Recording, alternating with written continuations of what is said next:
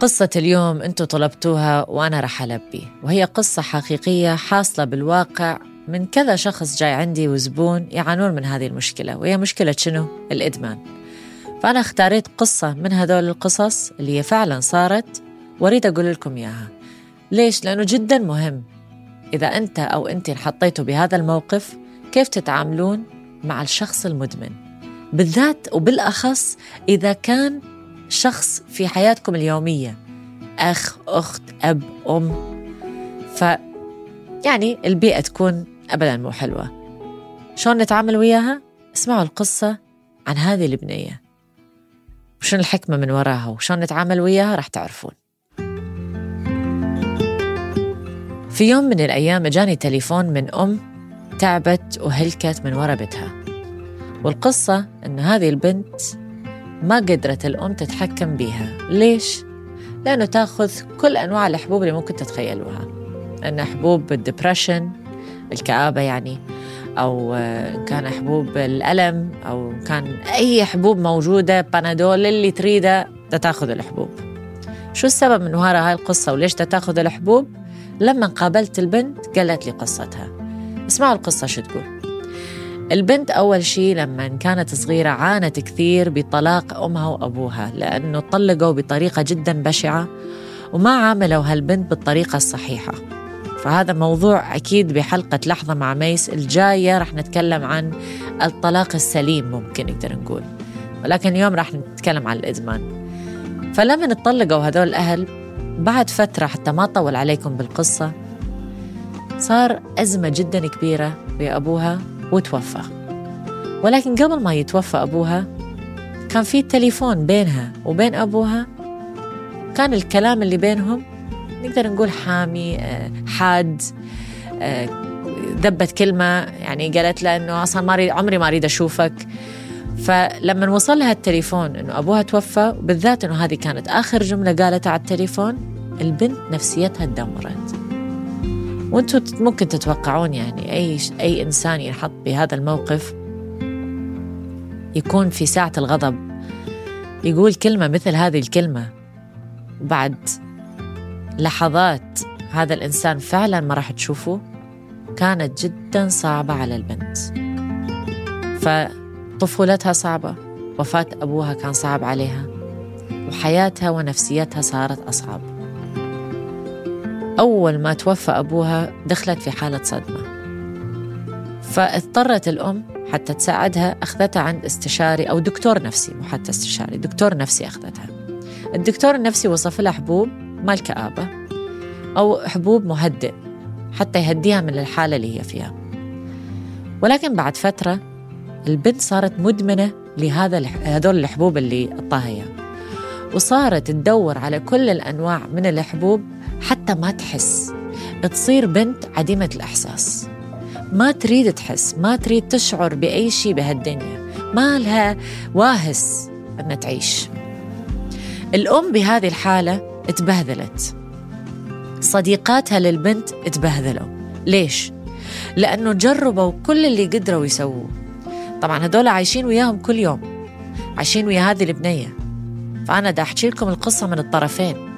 الأم اللي دا تعاني والبنت اللي دا تعاني لأنها مدمنة. والأم جربت كل الوسائل حطتها في مصحة أخذتها عند الدكتور ودتها عند الاستشاري جابتها عندي ككوتش. هي تعبت الأم تعبت نفسيا. وكل ما تطلع البنت وتبطل الحبوب ترجع للحبوب. زين شو الحل؟ سألتني الأم. شلون نوقف هذا الإدمان إذا البنت مقررة ما توقف؟ أنا كأم متعذبة ودا أتدمر إني أشوف بنتي دا تضيع حياتها بين إيديها شو أسوي؟ شنو برأيكم كان جوابي؟ لحل هذا الموضوع هل تتوقعون قدرت البنت من خلال كلامي توقف الحبوب؟ هل تتوقعون الأم قدرت ترتاح نفسيا؟ راح أعطيكم لحظة أريدكم تفكرون أنتو بالموقف هذا وإذا أنت أو أنت عايشين هذا الموقف مع أحد تعرفوه؟ يعاني من مشكلة الإدمان. وأي نوع من الإدمان ممكن يكون؟ مش ضروري على الحبوب ممكن يكون أي نوع من الإدمان. شلون تتعامل مع هذا الموقف؟ أخذوا لحظة فكروا بها وجايت لكم بالحل.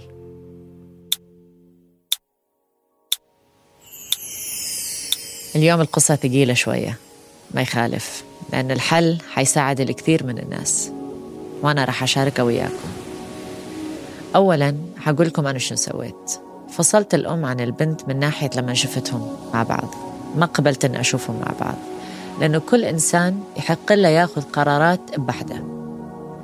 فإذا البنت اللي كانت مدمنة ماخذة قرار إنه هي ما تريد توقف مستحيل. لا أني ولا مليون غيري ممكن يغيرها. خذوا قاعدة ولكن إذا قدرت بكلامي إني أقنعها أأثر بيها حتى ممكن تغير رأيها وهي اللي تاخذ القرار أن تتغير بس محتاجة مساعدة بالطريق ممكن تغير رأيها.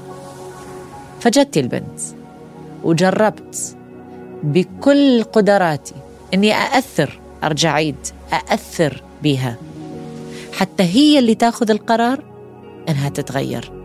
من غير ما أقولها لازم تتغيرين لازم تبطلين. هي عارفة هي عارفة أضرار الإدمان هي عارفة المعاناة هي اللي فيها مكفيها. فأنا اللي علي إني أأثر بيها بكلمة أو يمكن بقصة. وفعلا هذا اللي صار. حكيت لها قصة. ما كانت القصة في لحظة مع ميس في يوم يمكن أسجل لكم إياها بس قصة حكمتها جدا قوية. البنت تأثرت في هذه القصة. من بعد ما سمعتها قالت لي ميس أتوقع أنا أريد أتغير. لما سلمتني هذا المفتاح دليناها في الخطة في الطريق الصح أو الخطة الصحيحة. إنها تحل الأزمة الأساسية وهي فراق أبوها العذاب اللي تعذبته العواقب اللي في العقل الباطن حتى تقدر تتغلب عن الإدمان اللي سبب الإدمان اللي هي وصلت له اليوم هو بسبب كل هذه العوامل اللي صارت بحياتها. فأكيد طبعا في مصحة في أماكن مختصة تقدر تتعامل مع الإدمان. هذه من ناحية البنت. أما من ناحية الحلقة اليوم الأهل الحبايب الأصدقاء شلون تتعاملون مع هذه البنوتة؟ إذا جربتوا تقولوا لها كلام مثلا آه، بطلي الإدمان مو زين؟ حوديك على المصحة غصبا عنك تتغيرين؟ هذا الأسلوب ما راح ينفع. وأنا حاسة بيكم أنه الموقف اللي أنتوا فيه جدا صعب عليكم وثقيل عليكم لأنه رابط الحب بينك أنت أو أنت مع الشخص اللي أنت تحبه رابط قوي. ولما تشوف الشخص اللي أمامك ده يتعذب أو ده يذب حياته بكل بساطة من خلال الحبوب أكيد أنت متأثر. فاولا مثل ما المقابل لازم يشتغل على نفسه أنت أو أنت لازم تشتغلون على أنفسكم. تفصل نفسك عن المشكلة أو تفصلين نفسك عن المشكلة. الشخص اللي أمامك المدمن اعتبروه حالة مريض مؤقت لأنه كل شيء بحياتنا مثل ما ذكرت دائما وأرجع أعيدها وأقولها كل شيء في حياتنا مؤقت. المشكلة همنا مؤقتة. حياتنا كلها مؤقتة. فلو تاخذوها بهذا المنظور إنه ما ما يخالف. معلش. هذه المشكلة مشكلة الإدمان مشكلة مؤقتة راح تنحل وراح ندخل لغير مشاكل ممكن أو أحداث ثانية في حياتنا. فلما الواحد يقنع نفسه أنه ما دام هذه المشكلة مؤقتة ليش أحرق دمي؟ خليني ألاقي الحل لهذا الموضوع. وبنفس الوقت أكون أنا مركز أكون أنا بوعي بفكر حتى أقدر ألاقي الحل. يرتاح. فهذه أول خطوة. إقناع النفس. تقت... أنت تقنع نفسك تأثر بنفسك أنه الأمور مؤقتة فقط. ثاني شيء وهي خطوة جدا مهمة اللي لازم تسويها. طريقة التعامل مع الشخص المدمن. التعامل معاه من ناحية الكلام. الأمر عمره ما اشتغل لا مع الطفل لا مع كبار السن ولا حتى مع المدمن. حتى يقولوا ما يؤمر عليك أمر. لا حد يؤمر. لأنه بالنهاية اللي اللي ماخذ الدواء ولا اللي هو مدمن عليه شو ما كانت المادة اللي مدمن عليها. خلص واصل لمراحل اللي بعقليته المادة هي اللي متحكمة بيه مش هو اللي متحكم بالمادة. فلما أنت تقول له أمر وقف لازم ولا آه، ما أحت... ما أتكلم معاك ولا تطلع برا البيت ولا أسلوب قاسي صدقوني هذا الأسلوب ما راح ينفع. ولكن أسلوب أنك تأثر به حتى ممكن يتغير هذا الأسلوب ينفع. دوروا على قصص ملهمة. وليش تدورون؟ عندكم لحظة مع ميس. كل هالقصص اللي بها حكم قوية. احكوا لهم هالقصص. لأنه هاي القصة بكلمة واحدة ممكن تغير حياة إنسان بلحظة. ممكن هذا الإنسان المقابل يصحى. يصحى على نفسه ويقول صح أنا لازم أتغير. أسلوب الكلام جدا مهم. من غير القساوة على النفس ولا القساوة على الشخص المقابل. هاي من ناحية التعامل مع الشخص المدمن. هاي الخطوة الأولى والثانية. الخطوة الأخيرة وهي الخطوة الأهم واللي لازم تكون موجودة شو ما كانت المشكلة؟ الاحتواء والحب. الحب يعالج كل الأمراض الاحتواء يعالج كل الأمراض إن كان الإدمان إن كان السكري الضغط الكوليسترول السرطان شو ما كان. الحب ثم الحب ثم الحب. واللي قصدي بالحب إنه احتوي هذا الشخص اللي قدامك ما صار مدمن لأنه هو مبسوط لأنه هو عايش أحسن حياة.